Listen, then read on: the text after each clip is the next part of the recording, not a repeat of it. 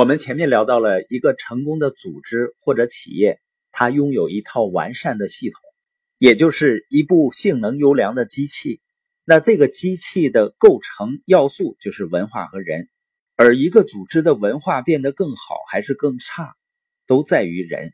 所以呢，文化和人是共生共荣的。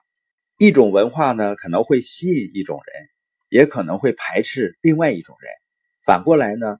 人会因为他的价值观和个人好恶强化或发展文化，那就意味着什么呢？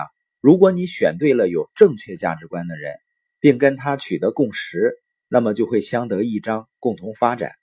很多人认为苹果成功的秘密在于乔布斯，他怎么说呢？他说：“我成功的秘密就是我费尽力气招募全世界最出类拔萃的精英。”所以，罗伯特·清崎说：“如果你希望拥有 B 型企业，获得财务自由，最核心的，你要拥有完善的系统和领导人。所以呢，比做什么事儿更重要的是找对做事的人。任何成功的领导者都会这样认为。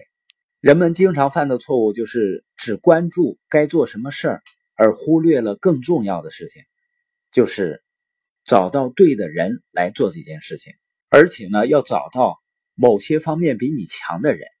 你最终的目标呢，就是拥有一部运转的极好的系统，找到更优秀的领导人，然后呢，实现财务自由。如果你选择的是和强大的、完善的系统合作，那你要做的事情就很简单了。第一件事情呢，就是要清楚你的目标是什么。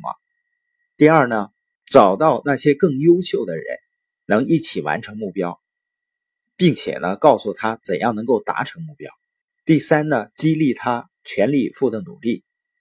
第四点，如果他们对自己的目标和梦想没有承诺，你就需要再找到其他的人。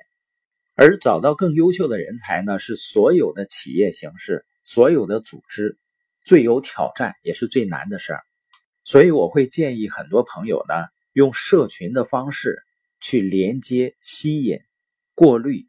和筛选你优秀的领导人。